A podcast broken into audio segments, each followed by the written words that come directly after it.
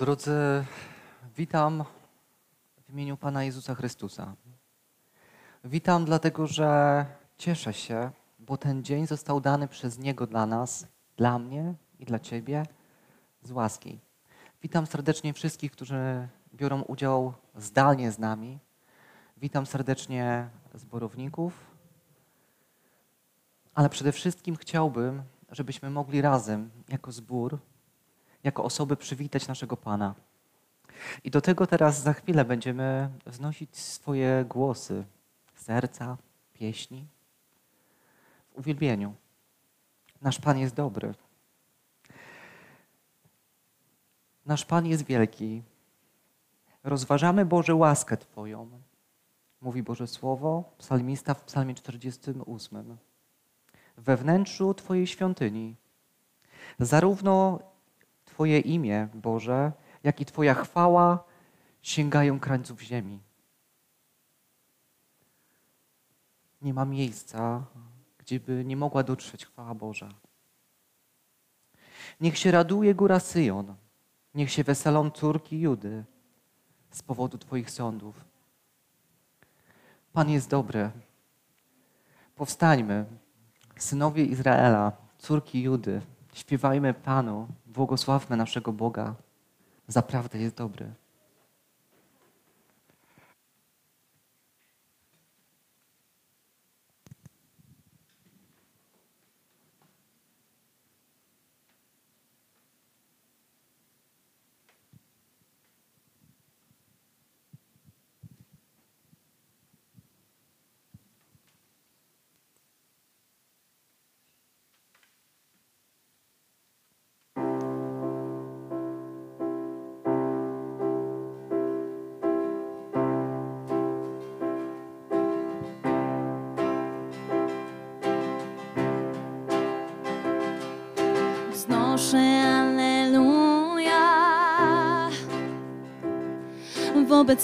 Obecności nieprzyjaciół mych. Wznoszę Alleluja uciszy tym niewiary krzyk. Wznoszę Alleluja ta melodia moją bronią jest. Wznoszę Alleluja.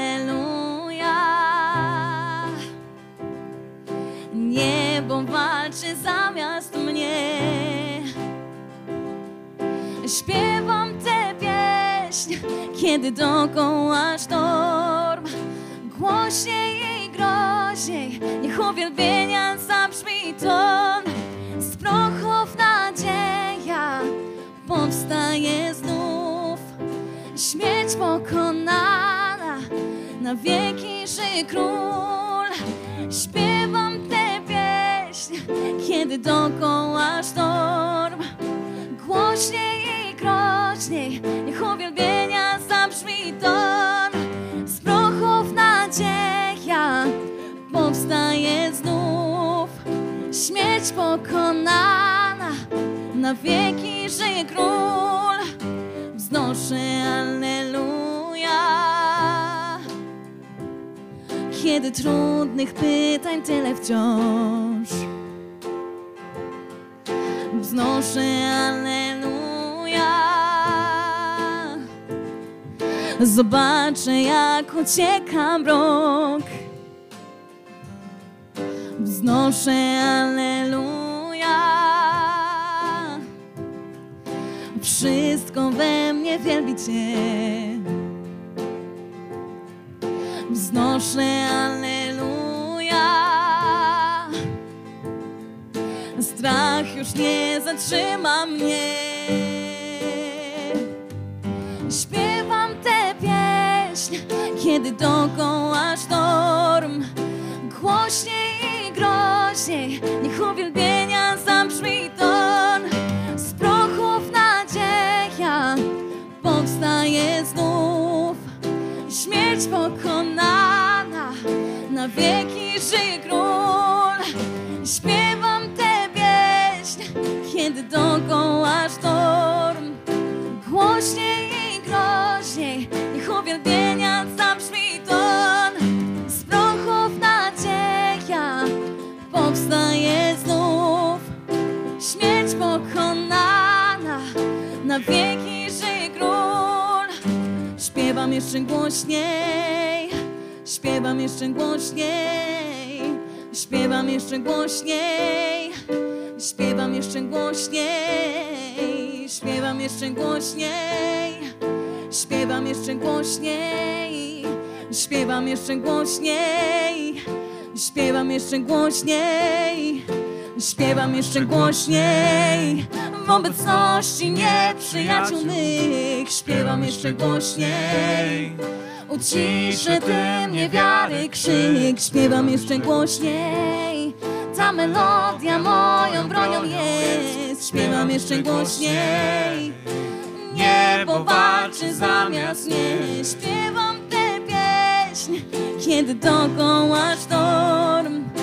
Głośniej i groźniej, niech uwielbienia zabrzmi ton.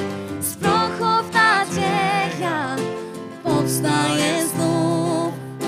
Śmierć pokonana, na wieki żyje król. Śpiewam tę pieśń, kiedy sztorm. Głośniej i groźniej, niech uwielbienia zabrzmi ton. Z prochów nadzieja powstaje znów. Śmierć pokonana, na wieki żyje król.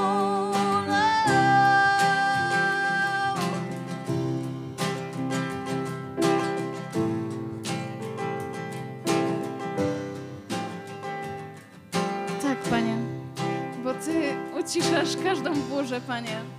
Ty zawsze, kiedy jesteś z nami, Panie, może nie może się wzburzyć, Panie, bo Ty ją uspokajasz, Panie. Może zna Twój głos, Panie, i wszystko, co nas otacza, Panie, zegnie się na, każde, na Twoje imienie, Panie. Bo tylko Ty jesteś wielki, Panie. Dziękujemy Ci za Twoją dobrę, za Twoją łaskę, Panie. Za to, że jesteś z nami tutaj dzisiaj, Panie. Że możemy czuć Twoją obecność na tym miejscu, Panie, tak jak każdego dnia. Dziękujemy Ci, że Ty jesteś zawsze przy nas, Panie. I że nieważne, co się dzieje, Panie, możemy zawsze na Ciebie liczyć, Panie, bo Ty jesteś naszą ostoją, skałą i nadzieją, Panie. Dziękujemy Ci, Panie, za to.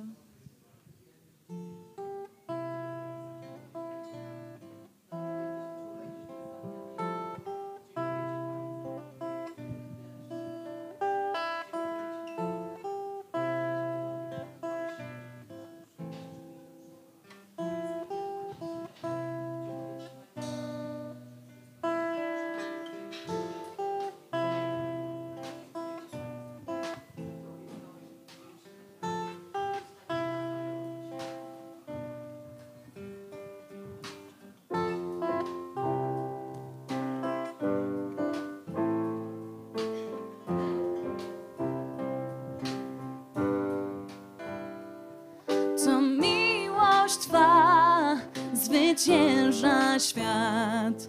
Nie walczę więc już ja. Podnoszę wzrok, odrzucam strach i śpiewam, gdy wokół mrok. Nawet kiedy błądzę, nawet kiedy słabnę, w najciemniejszym z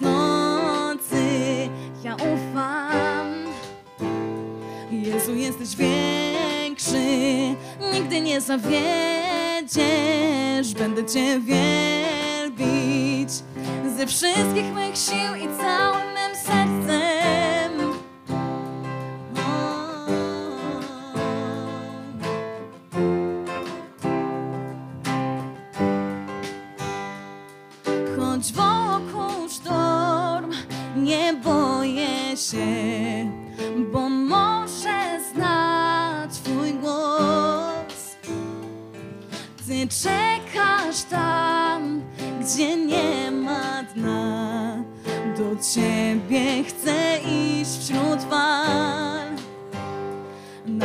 kiedy błądzę, nawet kiedy słabnę, w najciemniejszym z nocy ja ufam. Jezu, jesteś większy, nigdy nie zawiedziesz, będę Cię wielbić ze wszystkich mych sił i całym mym sercem.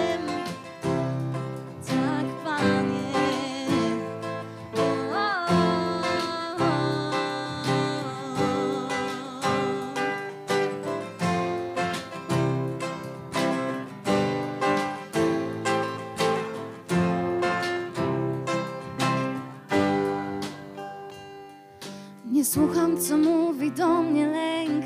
Burza i mrok nie zniszczą mnie. Ja wierzę Ci, bo prawdy głos to Ty.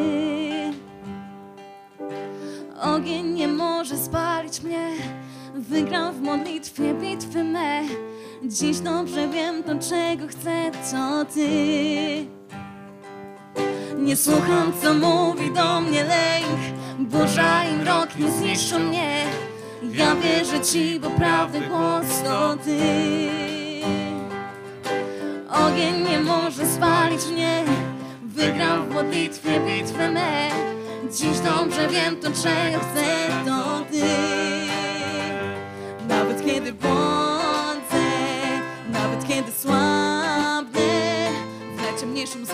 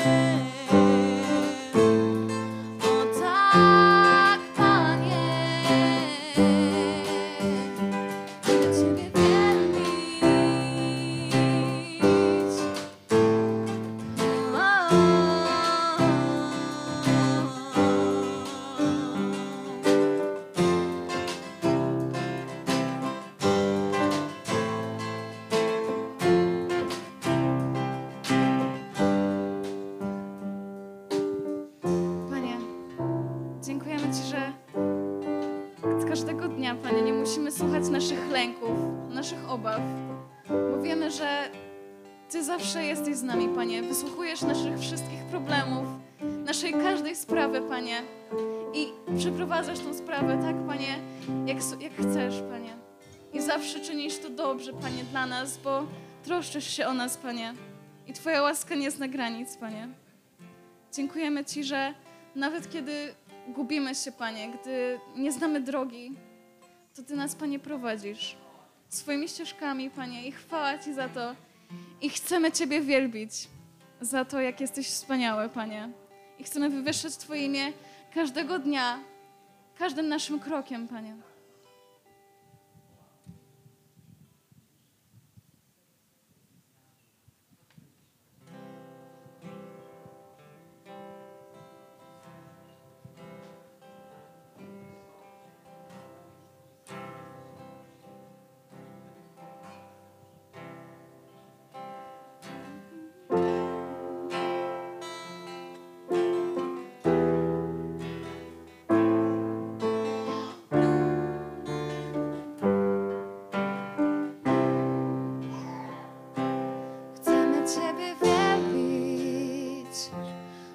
Szukać Twojej twarzy Wcześnie o poranku i gdy noc kładzie cień.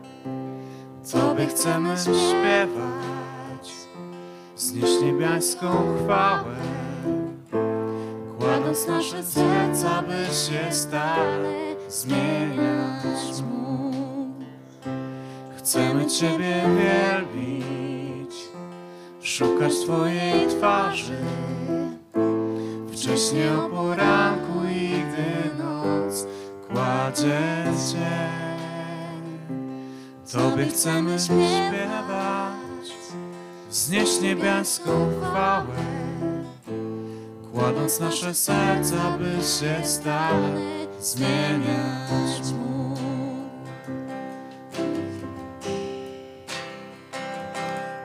się wzniesie dziś Twa chwała,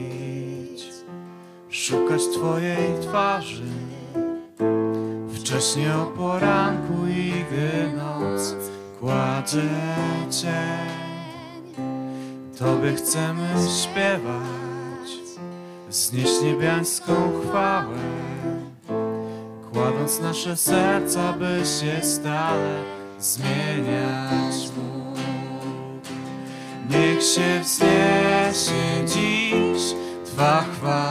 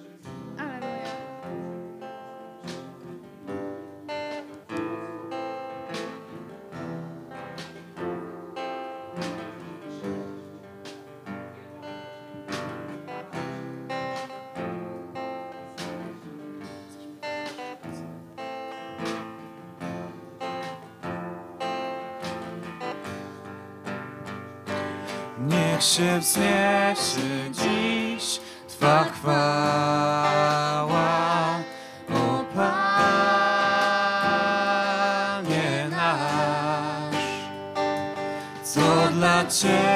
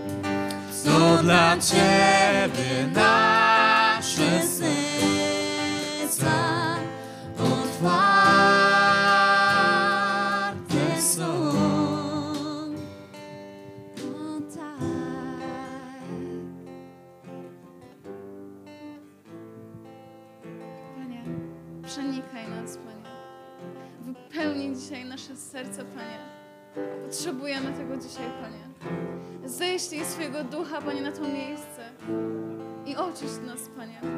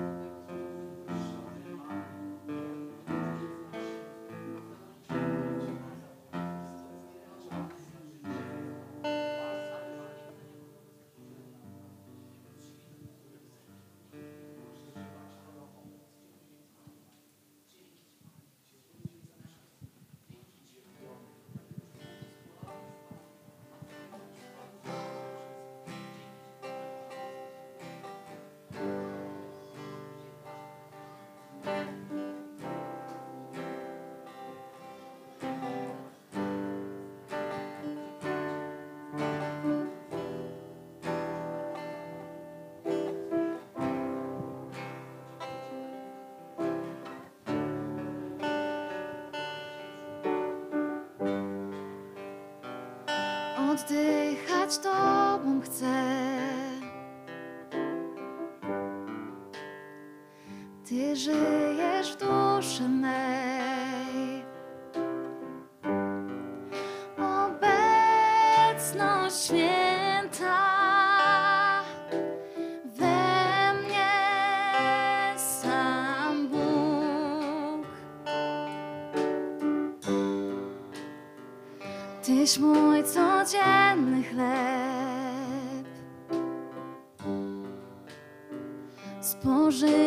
kochać Ciebie chcę.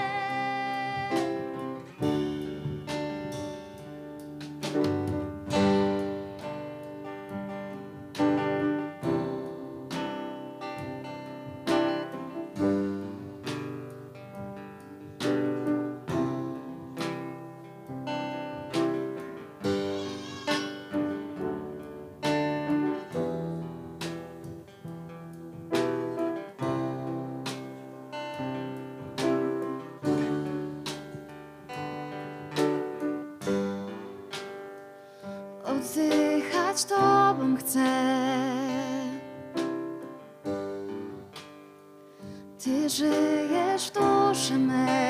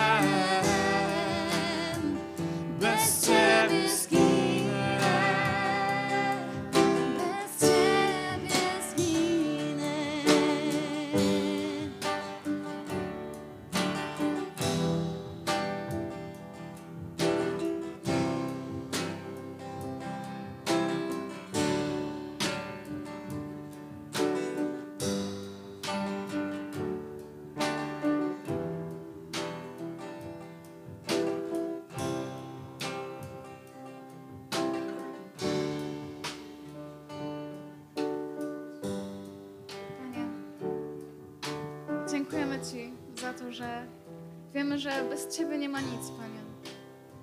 Za tą pewność, Panie, z którą możemy kroczyć każdego dnia.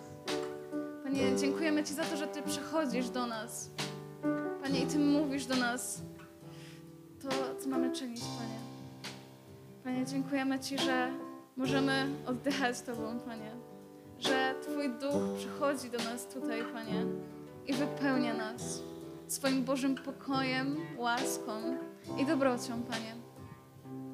Dziękujemy Ci za ufność, którą mamy w Tobie i za Twoje słowo, Panie. Za to, że Ty jesteś drogą, prawdą i życiem, Panie. I że bez Ciebie nie ma nic, Panie. Dziękujemy Ci za Twoją dobroć i chwałę, Panie.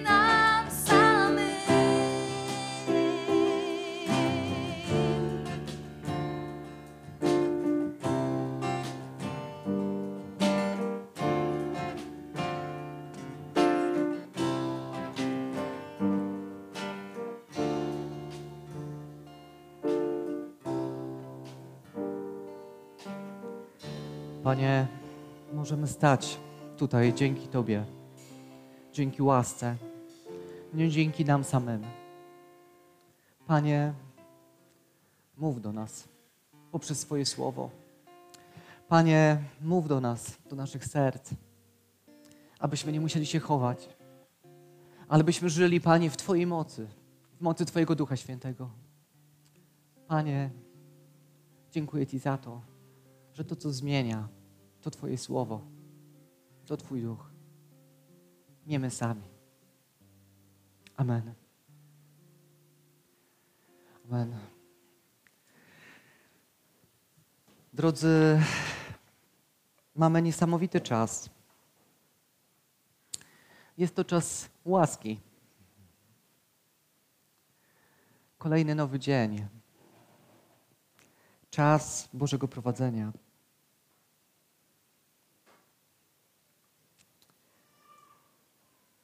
Zanim będziemy sięgać do Bożego Słowa, na początek chciałem zadać kilka pytań. Czy uważasz, że masz władzę nad swoim życiem? Jak myślisz? A może ma tą władzę ktoś inny? A może Duch Boży? Albo grzeszny nawyk? Czego potrzebujesz, aby bardziej zharmonizować swoje życie z prawdą? Z prawdą, którą jest Jezus. Czy masz pewność, że naśladujesz Jezusa?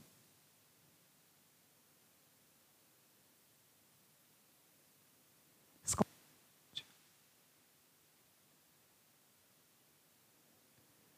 Czy są jakieś relacje w Twoim życiu, których nie chcesz poddać pod kontrolę ducha? A być może są jakieś sfery, jakieś rzeczy, które nie chcesz oddać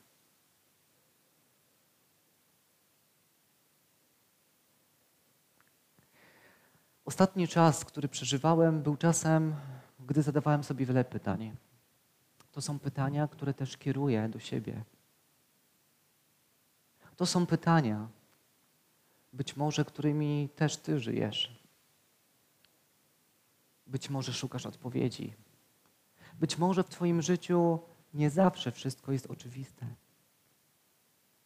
Być może masz świadomość, że w pewnych obszarach życia nie domagasz. Ostatnio zadawałem sobie pytanie, jakim ojcem jestem? Zadaję sobie pytanie, jakim mężem jestem? Zadaję sobie pytanie, jakim jestem wsparciem dla moich bliskich, dla moich przyjaciół?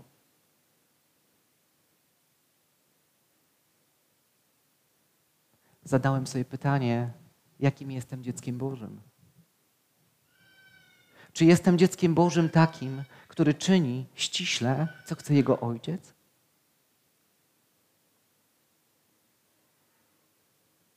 Czy być może dzieckiem, które chce żyć trochę po swojemu?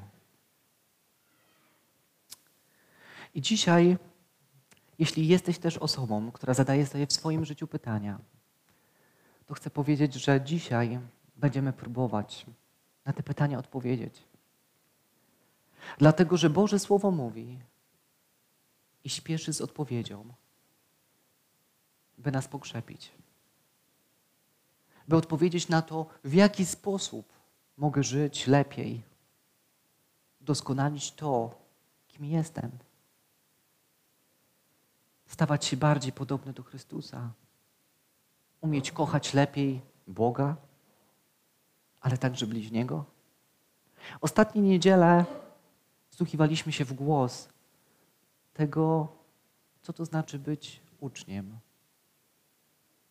Pastor mówił o uczniostwie. Mówiliśmy o cechach ucznia, że ja, jeśli jestem naśladowcą Chrystusa, to jestem tym, który go kocha. I co za tym idzie. Ale też tym, który jest posłuszny i wykonuje Jego polecenia. Dzisiaj chciałbym, abyśmy mogli kontynuować rozmyślanie o tym, kim jesteśmy, jakim, jakimi uczniami jesteśmy. I apostoł Paweł w liście do Galacjan w piątym rozdziale, w szesnastym wersecie mówi do Kościoła tak. Mówię zaś, postępujcie w duchu, a na pewno nie ulegniecie rządzy ciała.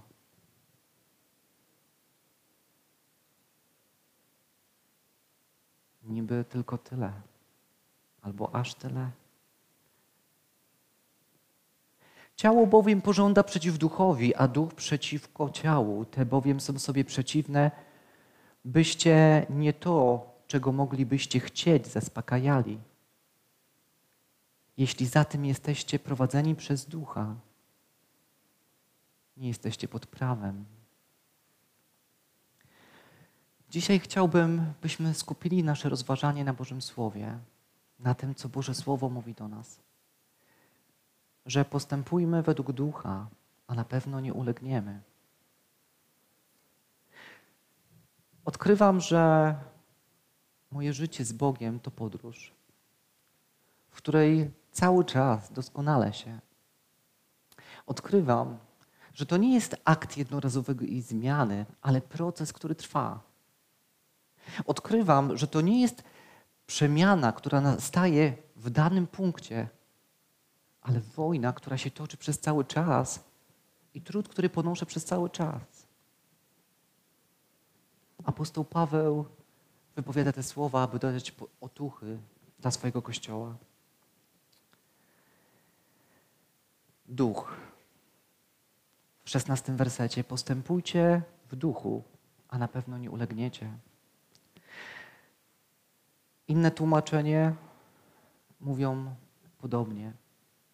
A list ten sam do Galacjan 5 rozdział 24 i 25 mówi w swoich wersetach, a ci, którzy należą do Chrystusa Jezusa, ukrzyżowali ciało swoje wraz z namiętnościami i rządzami. I 25 werset. Jeśli według ducha żyjemy, według ducha też postępujmy. Jeśli żyjemy w duchu, duchowi też się podporządkowujmy. Duch. Co to takiego? Kim jest ten owy duch? Może powiecie, nie, no zaraz, jesteśmy w takim zborze, w zgromadzeniu takich ludzi, no wszyscy świetnie wiemy, czym jest Duch Boży. Tak? Pewnie tak. Lecz dzisiaj chciałbym przypomnieć, bo jeśli jest tak w Twoim życiu, że nie domagasz, to być może niekoniecznie według ducha żyjesz i ulegasz. Bo jeśli według ducha będziemy żyć, to nie będziemy ulegać. Tak mówi Boże Słowo. Duch Boży.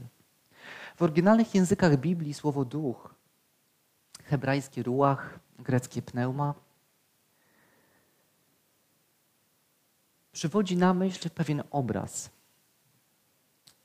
Obraz wielkiego wiatru, oddechu Boga, który objawia się w silnym wietrze. To jest duch. Takie ma znaczenie pierwotnie to słowo. Duch, silny oddech Boga, wiatr. Słowa te wyrażają potęgę Boga w działaniu, w tworzeniu. Przy tym, gdy rzekł i stało się, i nastał dzień pierwszy, a później drugi. Gdy mówi poprzez usta swojego apostoła, apostoła Pawła w liście do Rzymian, że On jest tym Bogiem, który to, co umarłe, ożywia poprzez swoje słowa, a to, czego nie ma, powołuje do bytu. Duch, Duch Boży. Tak więc dzisiaj chciałbym, abyś mógł się zastanowić, żebyś mogła się zastanowić razem ze mną, czym jest dla Ciebie idea życia napełnionego Duchem Świętym, przepełnionego Duchem Świętym, a nie idea życia dla samego siebie, pod kontrolą swoją. I aby odpowiedzieć na te pytania, chciałbym, abyśmy dzisiaj nasze rozważanie podzielili na dwie części. Pierwsza część by mówiła o duchowej rzeczywistości związanej z zjednoczeniem z Chrystusem. Co to znaczy być zjednoczonym z Chrystusem? I w czym mamy być zjednoczeni? Zjednoczone z Chrystusem. A w drugiej części, żebyśmy mówili o duchowej odpowiedzialności za bycie wypełnionym Duchem Świętym. Odpowiedzialność. Obie te sfery zawierają się właśnie w głównym wersecie przesłaniu, które czytaliśmy, że jeśli według ducha żyjemy, to znaczy zostaliśmy też ożywieni. Według ducha też postępujmy, to znaczy poddajmy się Jego kontroli. Jakie korzyści wynikają z łaski, którą jest duchowa jedność z Chrystusem? Czy zastanawiałeś się nad tym? Czy płyną dla ciebie jakieś korzyści praktycznie, tak w dniu codziennym? Co to może być? Po pierwsze, nie jesteś sam. Jezus mówi w swoim słowie, że oto nie zostawię was sierotami. Nie będziecie już sami. Przyszedłem po to, abyście nie musieli żyć w trwodze. Nie trwóżcie się. Oto poślę wam pocieszyciela, ducha prawdy.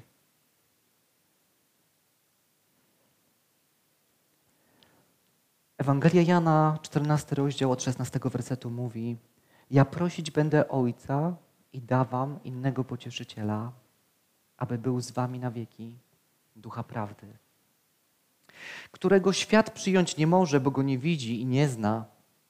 Uwaga, ale wy go znacie, bo przebywa wśród was i w was będzie. Nie zostawię was sierotami, przyjdę do was, mówi Jezus. Jeszcze tylko krótki czas i świat mnie oglądać nie będzie. I tak się stało. Lecz, lecz wy oglądać mnie będziecie, bo ja żyję. Ja żyję i wy żyć będziecie. Owego dnia poznacie, że jestem w Ojcu moim i wy we mnie, a ja w was. Jakie korzyści płyną dla ciebie i dla mnie z tego, że jesteśmy przepełnieni duchem. I tak oto Twoja i moja duchowość rozpoczyna się na samym początku naszej drogi, gdy Chrystus zamieszkuje w nas poprzez swojego ducha. Innymi słowy, Duch Boży jest sprawcą Twojej i mojej jedności z Chrystusem, lecz także jest sprawcą urzeczywistnienia tego. Co to znaczy? To znaczy, że nie tylko przebywa, ale przez to, że przebywa, to także daje owoce, urzeczywistnia się w życiu, daje nam siłę, jest siłą i mocą do życia codziennie. I z tej jedności z Chrystusem płyną wyjątkowe korzyści. I dzisiaj przygotowałem dla nas jeszcze coś, by pokazać, co to znaczy być zjednoczonym. Zjednoczonym, być utożsamionym, związanym z Chrystusem. Lubię czasami rekwizyty. Pamiętam, że jak uczęszczałem na zajęcia szkoły niedzielnej,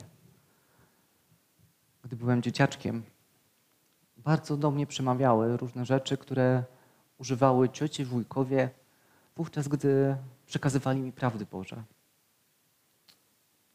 I dzisiaj chciałbym jedną prawdę zobrazować. Otóż niech przykładem naszego życia będzie ta oto rękawiczka. Rękawiczka sama w sobie, jeśli nie jest zjednoczona z tym, do czego została powołana, no to cóż po tej rękawiczce? Tak sobie leży. Nie ma żadnego zastosowania. Lecz gdy rękawiczka zjednoczy się z ręką, no to zaczyna nabierać kształtu, formy, pełnić swoją funkcję, chronić przed czymś. Cóż po rękawiczce, która leżałaby gdzieś obok? W związku z tym ta rękawiczka to Twoje i moje życie. Ręka to Duch Boży. Lecz co się dzieje, gdy nasze życie zaczyna być karmione, nasycane wszystkimi różnymi innymi rzeczami? Naszymi jakimiś wyobrażeniami, ambicjami, planami,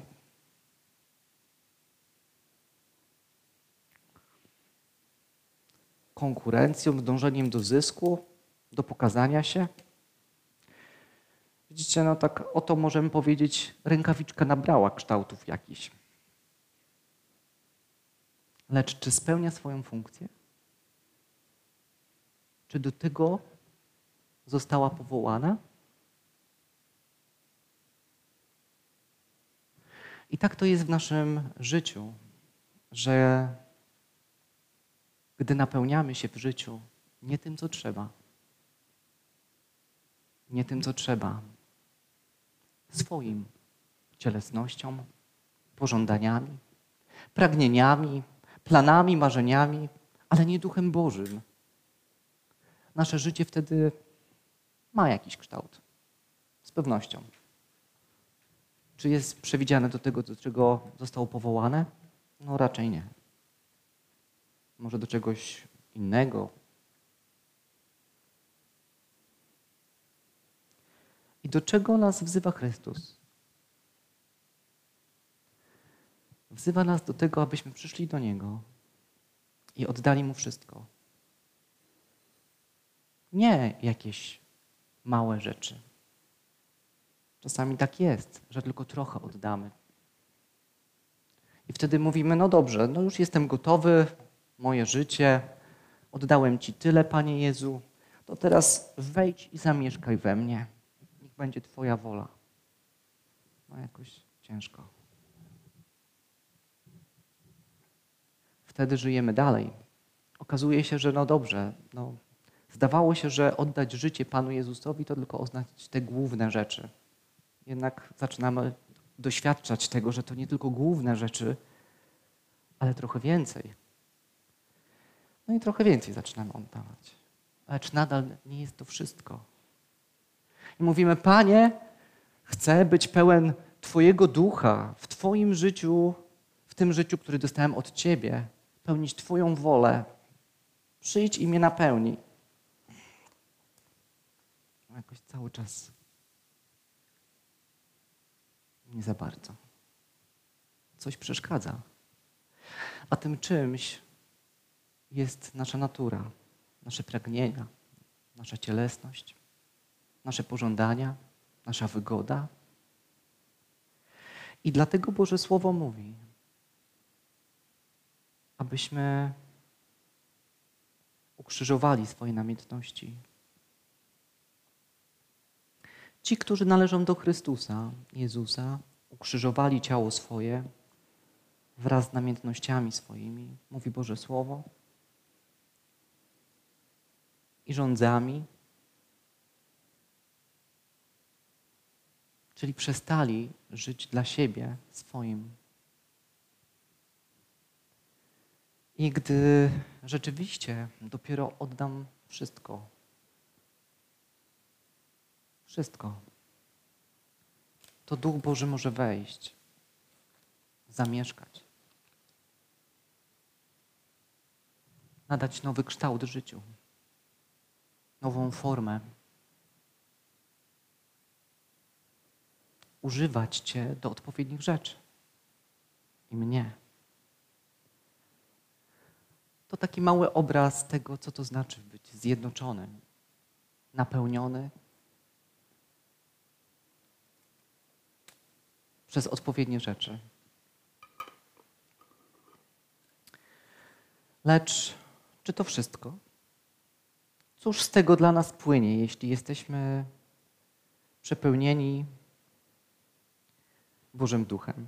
Po pierwsze, Bóg uznaje śmierć Jezusa, śmierć Jezusa na krzyżu jako Twoją śmierć i moją śmierć. O, to znaczy, że nie muszę umierać. No w jakiś sposób tak. Ostatecznie nie zapłacimy kary za grzech. I to jest łaska życia właśnie w zjednoczeniu z Chrystusem. Jeśli utożsamiałem się w Jego śmierci razem z Nim, to razem z Nim również utożsamimy się w zmartwychwstaniu, powołaniu do czegoś nowego, do nowego życia, by to życie już nie miało byle jakiej formy. Nie było życiem, które nie spełnia swojej funkcji. Dodatkowo zjednoczenie z Chrystusem daje jeszcze jedną bardzo ważną rzecz. Uwalnia. Uwalnia od mocy grzechu.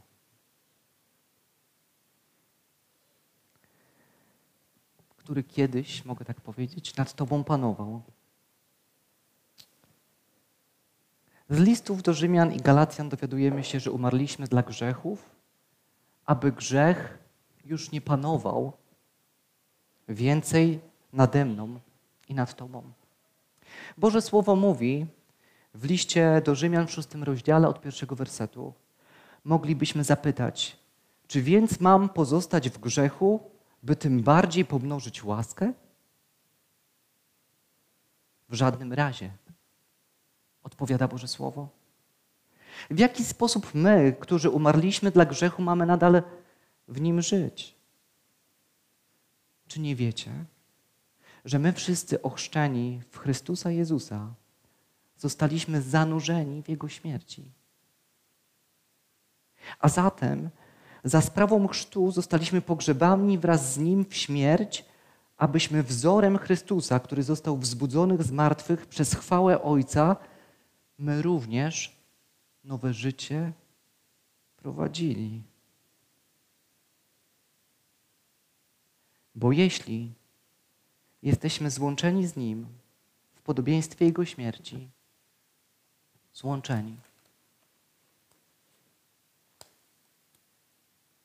On w Tobie.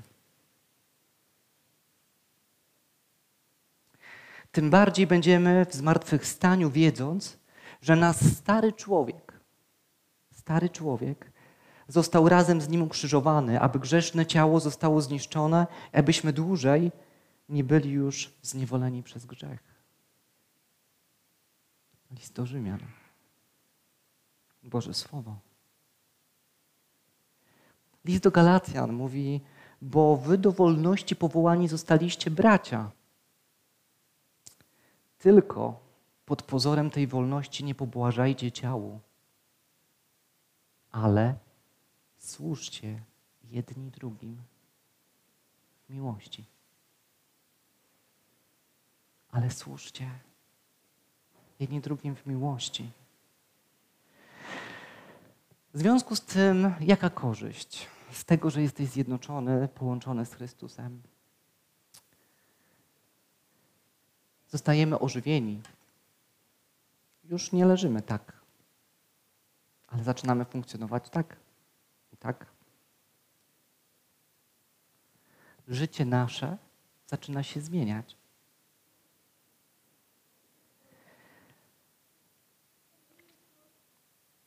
Może zadamy tutaj pytanie i warto by było je teraz tutaj zadać. Dlatego tak lubię nasze grupy, bo na grupie każdy zadaje, może zadać pytanie i inne osoby mogą odpowiedzieć. A stojąc za kazalnicą, to ja je zadaję i sam sobie muszę na nie odpowiedzieć. Ale wierzę w to, że utożsamia, utożsamiacie się ze mną w tym. Czy wyzwolenie spod mocy grzechu oznacza, że możemy być panami samych siebie? Gdy nasze życie zostaje już opróżnione,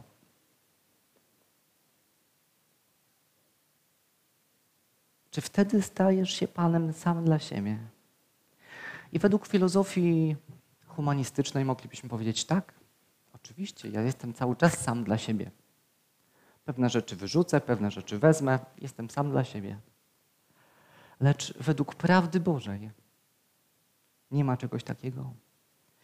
W biblijnej optyce nie ma czegoś takiego jak bycie panem samego siebie. Boże Słowo mówi, że albo służysz grzechowi, albo służysz Bogu.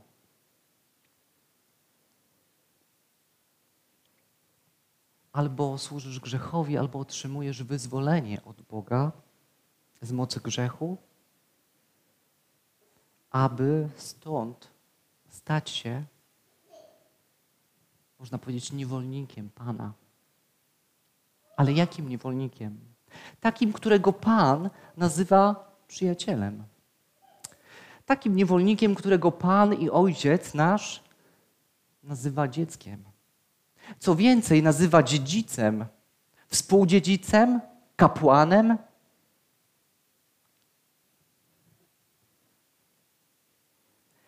Wierzący zostają ożywieni i połączeni z Chrystusem poprzez Ducha Bożego. List do Rzymian, szósty rozdział, 22 werset mówi: Teraz zaś wyzwoleni od grzechu, a oddani w służbę Bogu, teraz wyzwoleni od grzechu, a oddani w służbę Bogu, macie pożytek w poświęceniu, a za cel żywot wieczny. I nic innego. I drodzy, jeśli chcemy w swoim życiu stawiać sobie różne cele, no bo trzeba, no bo przecież oczywiście cały świat w tą stronę idzie i karmi cię. Musisz być kimś. Najpierw musisz zdobyć wykształcenie, no bo co, no, nie znajdziesz pracy.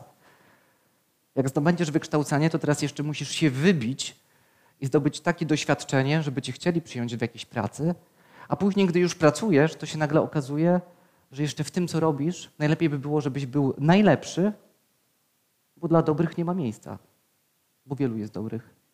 W związku z tym znowu zaczynasz podporządkowywać życie różnym innym celom. Czy jesteś w szkole i coś kończysz, czy jesteś w pracy, jesteś pracownikiem, czy jesteś pracodawcą, czy jesteś ojcem, czy jesteś matką. Być może jesteś przyjacielem, przyjaciółką, albo może chcesz wejść w związek jakiś z kimś. Wszystko, wszystko jest podporządkowane, całe życie Bogu. Bo tym, co nas ożywia, to jest Boże Słowo. Poprzez swojego Ducha Świętego, który chce w nas zamieszkać, połączyć nas z Chrystusem. Cóż więc, można by było zapytać, robimy sami dla siebie, jeśli nasze życie zostaje zapakowane różnymi rzeczami naszymi, a nie Duchem Bożym? Nie jesteśmy zjednoczeni z Chrystusem. Nie jesteśmy z Nim w jedności.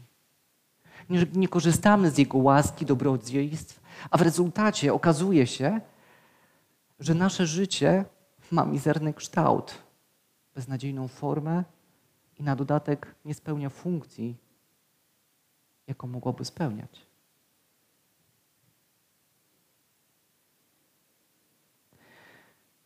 Czy wolność od grzechu oznacza, że chrześcijanie nie grzeszą? Hmm. No chciałoby się powiedzieć, no tak, jasne, oczywiście, wyzwoleni od grzechu, raz na zawsze wyzwoleni, nie mamy żadnych pokus, żadnych grzesznych myśli, absolutnie. Czy tak jest? Nie, optyka Boża jest inna. Bóg mówi, że będziemy się zmagać. Boże Słowo mówi, że toczy się walka nie z krwią i z ciałem, lecz z nadziemskimi władzami. Walka się toczy także z tym, co my uznajemy po ludzku jako ludzkie dla mnie, mi, moje, potrzebne. W liście do Rzymian w szóstym rozdziale, cały czas jesteśmy w tym samym rozdziale, ale od siódmego wersetu czytamy: Kto bowiem umarł, uwolniony jest od grzechu. Jeśli tedy umarliśmy z Chrystusem, wierzymy też, że z Nim żyć będziemy, wiedząc, że z martwych wzbudzony Chrystus już nie umiera, śmierć nad Nim już nie panuje. Umarłszy bowiem dla grzechu, raz na zawsze umarł, a żyjąc, żyje dla Boga. Podobnie i wy, mówi apostoł Paweł, uważajcie siebie za umarłych dla grzechu, a żyjących dla Boga w Chrystusie Jezusie Panu naszym. Wiecie, bardzo mi porusza to słowo. Tutaj jest powiedziane, że podobnie i my ja i ty. Mam uważać siebie za umarłego dla grzechu, a żyjącego dla Boga. To znaczy, że jest to możliwe. Bo to znaczy, że łaską Chrystusa my nie musimy grzeszyć. Czy chrześcijanin może zgrzeszyć? Tak, oczywiście może. Może. Ale nie musi. Nie musi. I tym się różni łaska, którą otrzymaliśmy od Chrystusa, że możemy z niej skorzystać. Możemy przyjść, oddać wszystko Jemu. On może nas napełnić. A my możemy prowadzić inne, nowe życie, zjednoczone z Chrystusem. Możemy. Nie musimy. To jest ważna rzecz. Dlatego, że Bóg chce, byśmy pragnęli, byśmy Go kochali. Nie byśmy musieli przychodzić, składać jakieś ofiary, dlatego że musimy, bo tak trzeba. Boże Słowo mówi, że On chce miłości, a nie ofiary.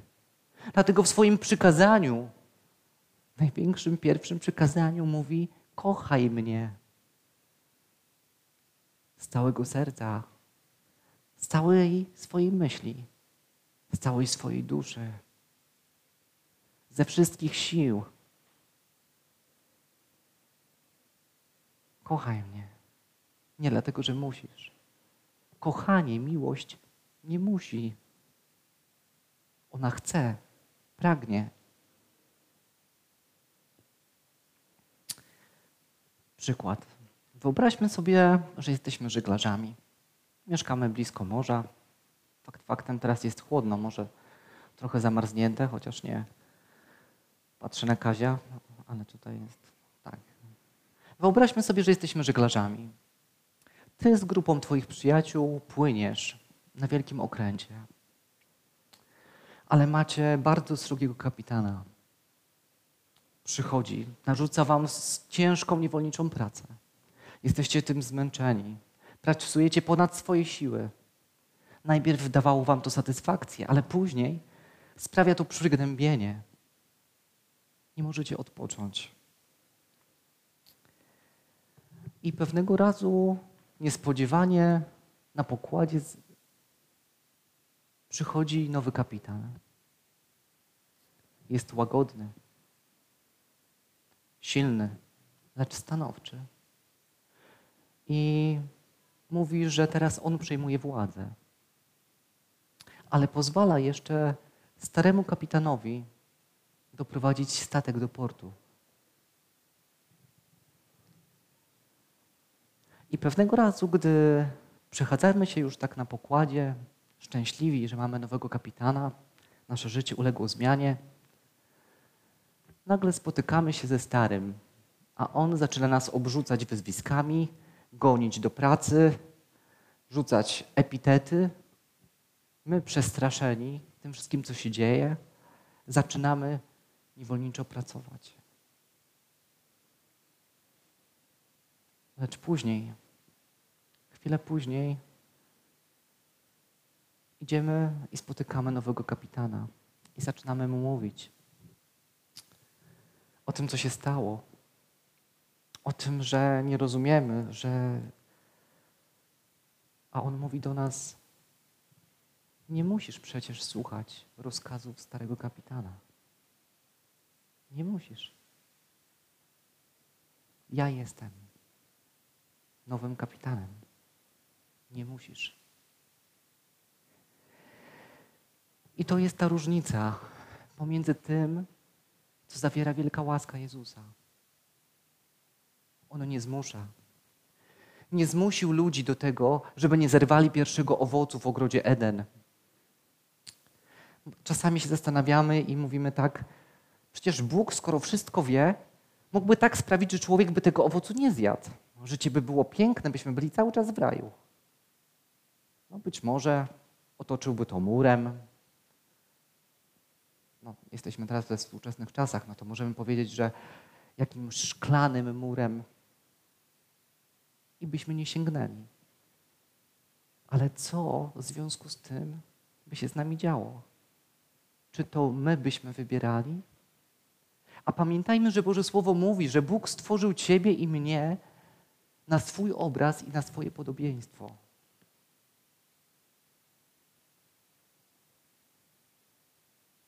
I dał nam możliwość wyboru. Wszystko stworzył pięknie Bóg i dał przykazanie. Z jednego drzewa, które jest pośrodku ogrodu, nie jedz, bo gdy zjesz, na pewno umrzesz. I oto co się stało.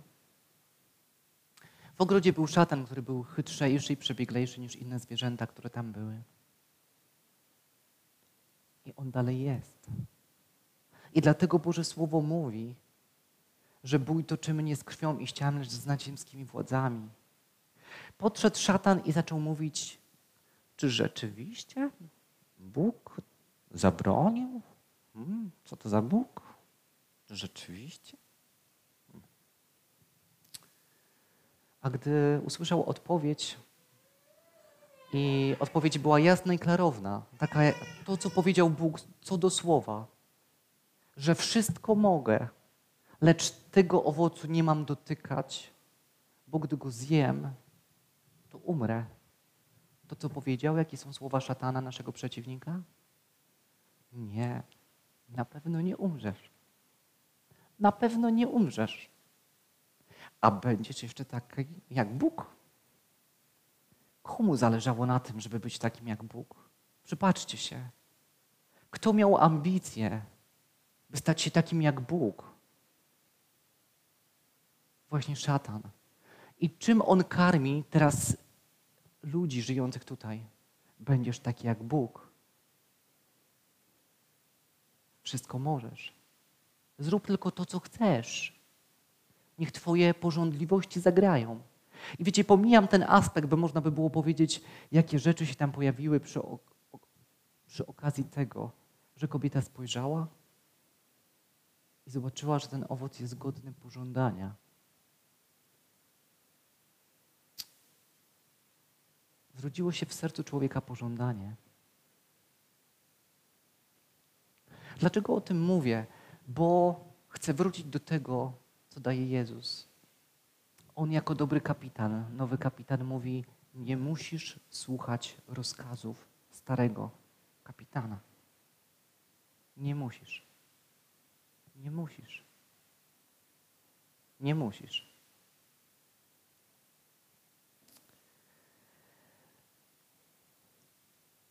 Tak samo wygląda walka z pokusą. I być może czasami dopuszczamy się w naszym życiu grzechu. Jednak nasza stara natura, grzeszna natura nie może Tobie i mnie rozkazywać. Nie jesteśmy już niewolnikami. Teraz możesz walczyć z nią w mocy Ducha Świętego. W mocy Ducha Chrystusowego, który mieszka w Tobie.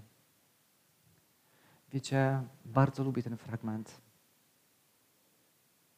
bo ten fragment główny, te dwa wersety, które czytaliśmy z listu do Galatian, piąty rozdział, 23, 24 werset mówią, a ci, którzy należą do Chrystusa Jezusa i tak dalej, ukrzyżowali ciała swoje i, i tak dalej.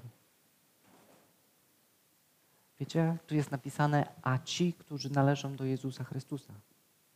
Tutaj nie jest napisane, a ci, którzy należą do siebie. Karmią się swoim. W związku z tym mam pytanie dzisiaj do Ciebie i do siebie. Do kogo należysz? Czy należysz do Jezusa Chrystusa? Czy to Jezus zamieszkuje w Tobie poprzez swojego ducha? Czy to On Cię napełnia?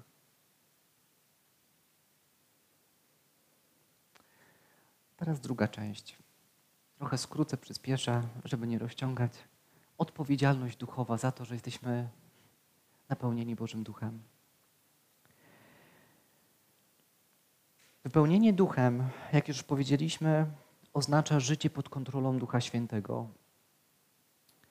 Osoba wypełniona Duchem Świętym rozumie cel i żyje w harmonii z owym celem.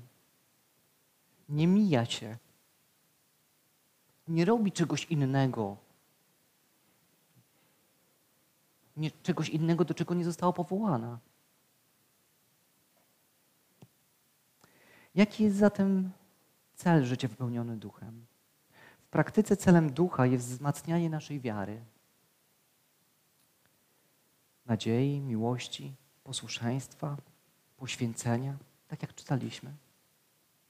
Czyli elementów składowych naszej społeczności z Chrystusem. Skoro jesteśmy świadomi tego celu, skoro już wiemy, do czego zostaliśmy powołani, że cel nasz jest w niebie, to od czego powinniśmy zacząć?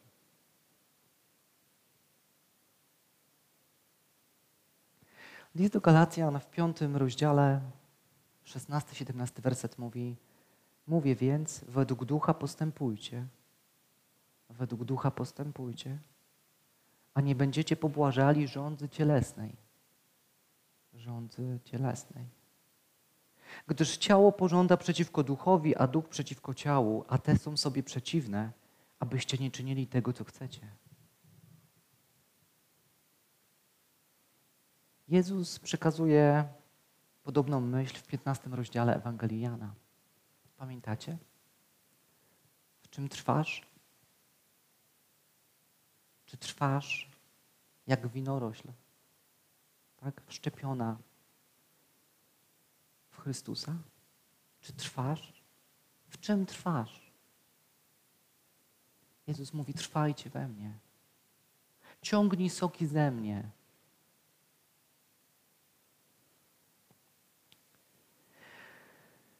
Wynika z tego, że życie w pełni ducha nie jest doświadczeniem jednorazowym, ale procesem.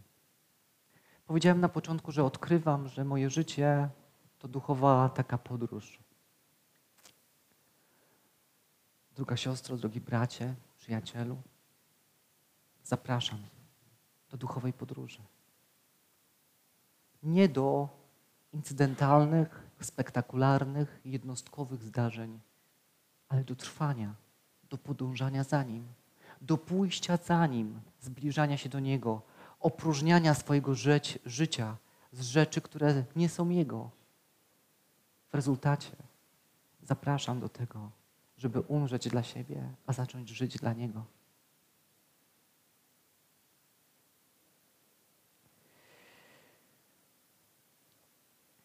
Co więcej, dla mnie może oznaczać i dla Ciebie to, że jesteśmy napełnieni duchem. To, że całą siłę, całą siłę i nadzieję i wiarę, o którym powiedzieliśmy, możemy czerpać tylko z relacji z Chrystusem. Ewangelia Jana 15, rozdział 5 werset mówi, bo beze mnie nic uczynić nie możecie.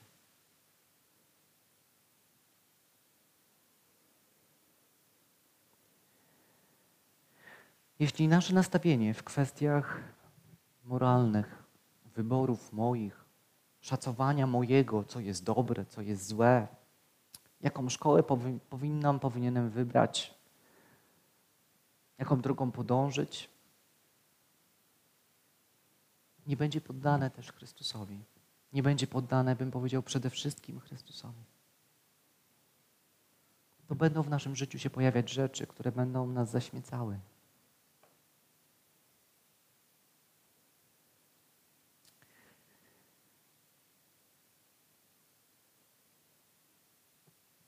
Daje nam Pan możliwość napełniania się swoim duchem, Jego duchem.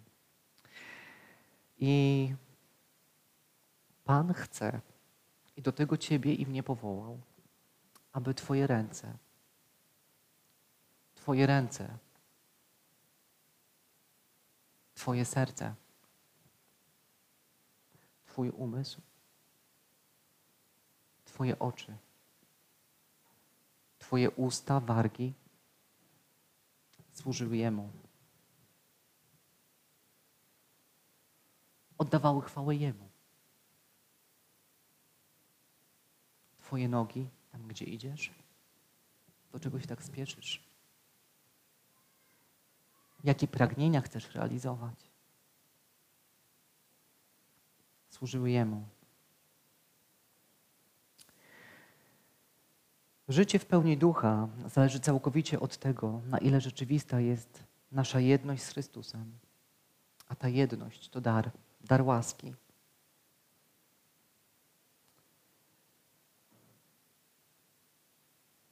Niektórzy nazywają to, tą jedność duchowym oddychaniem. Pneuma, oddech Boga. A dla Ciebie i dla mnie? Duchowe oddychanie. Gdy poprzez wyznanie grzechu wydychasz, co z Ciebie jest nieczyste, a wdychasz to, co czyste, zaczynasz ponownie być nim napełniony. Zaczynasz oddawać władzę swojego życia Bogu. I chciałbym, abyśmy zapamiętali, że życie w pełni ducha zależy całkowicie od tego, na ile rzeczywista jest w Twoim i moim życiu jedność z Chrystusem. Jedność. Złączenie. Ta jedność to dar łaski i jest możliwa tylko dzięki krzyżowi. Jeśli razem z Nim umrzemy, razem z Nim też powstaniemy do życia nowego. I to właśnie stąd pochodzi siła do życia w pełni ducha. Jeśli naśladujesz Chrystusa, to dzięki Niemu masz siłę do życia. Jeśli upadasz, to dzisiaj jest dobry dzień. Chcę powiedzieć, że dzisiaj to słowo jest dla tych, którzy się źle mają, którzy są skruszonego serca i złamanego ducha, którzy stojąc przed obliczem Boga widzą siebie i mówią: Panie, nie mam siły, nie umiem, potrzebuję Ciebie. Dzisiaj Boże Słowo mówi, że jest dzień zbawienia. Nie jutro. Jutro będzie, jeśli Pan nam da z łaski. A być może dzisiaj Pan przyjdzie już do nas i będziemy razem z Nim żyli. Dzisiaj, jeśli głos Jego usłyszycie, nie zatwardzajcie swoich serc, mówi Boże Słowo. Dzisiaj, dzisiaj Jezus mówi, chodźcie do mnie wszyscy, zapracowani i przeciążeni. Ja przywrócę wam świeżość. Weźcie na siebie moje jarzmo i uczcie się ode mnie, mówi Jezus, że jestem łagodny i pokorny sercem. A wasze dusze doznają wytchnienia, gdyż moje jarzmo jest wygodne, a moje brzemię lekkie. Mówi Ewangelia Mateusza, 11 rozdział od 28 wersetu.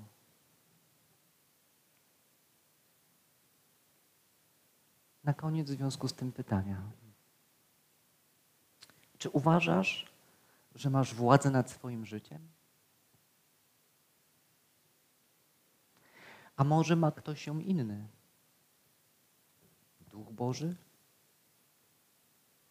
Być może grzeszne nawyki? Czego potrzebujesz, aby bardziej Twoje życie zostało zharmonizowane, zjednoczone z prawdą, którą jest Jezus Chrystus?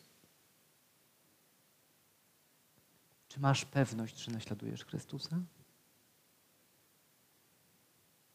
Skąd ta pewność?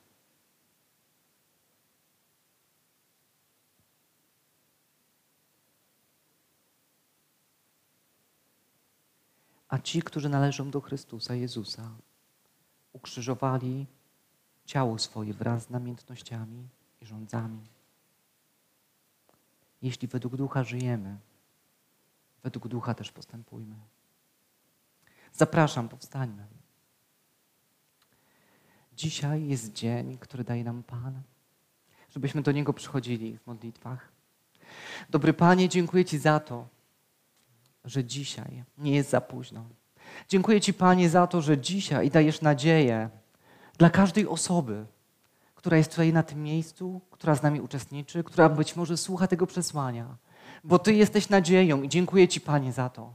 Dziękuję Ci, Panie, za to, że dzisiaj możemy przyjść do Ciebie i oczyścić się z grzechu i oddać Ci całe swoje życie. Nie tylko część, wszystko. Wszystko i służyć Tobie, być Tobie oddanymi. Dziękuję Ci, Pani, za to, że dzisiaj jest dzień zbawienia. Dziękuję Ci, Panie, za to, że dzisiaj, gdy słyszymy Twój głos, nasze serce nie musi się zatwardzać, ale może odpowiedzieć na Twój głos. I modlę się, Panie, aby dzisiaj Twój Duch Święty poruszał każdego z nas, poruszał każde serce, by pokazywał, co jeszcze w naszym życiu musi umrzeć, w nas musi umrzeć, abyś Ty w pełni swojego ducha mógł zamieszkać, abyś to Ty w pełni był zjednoczony ze swoim Kościołem.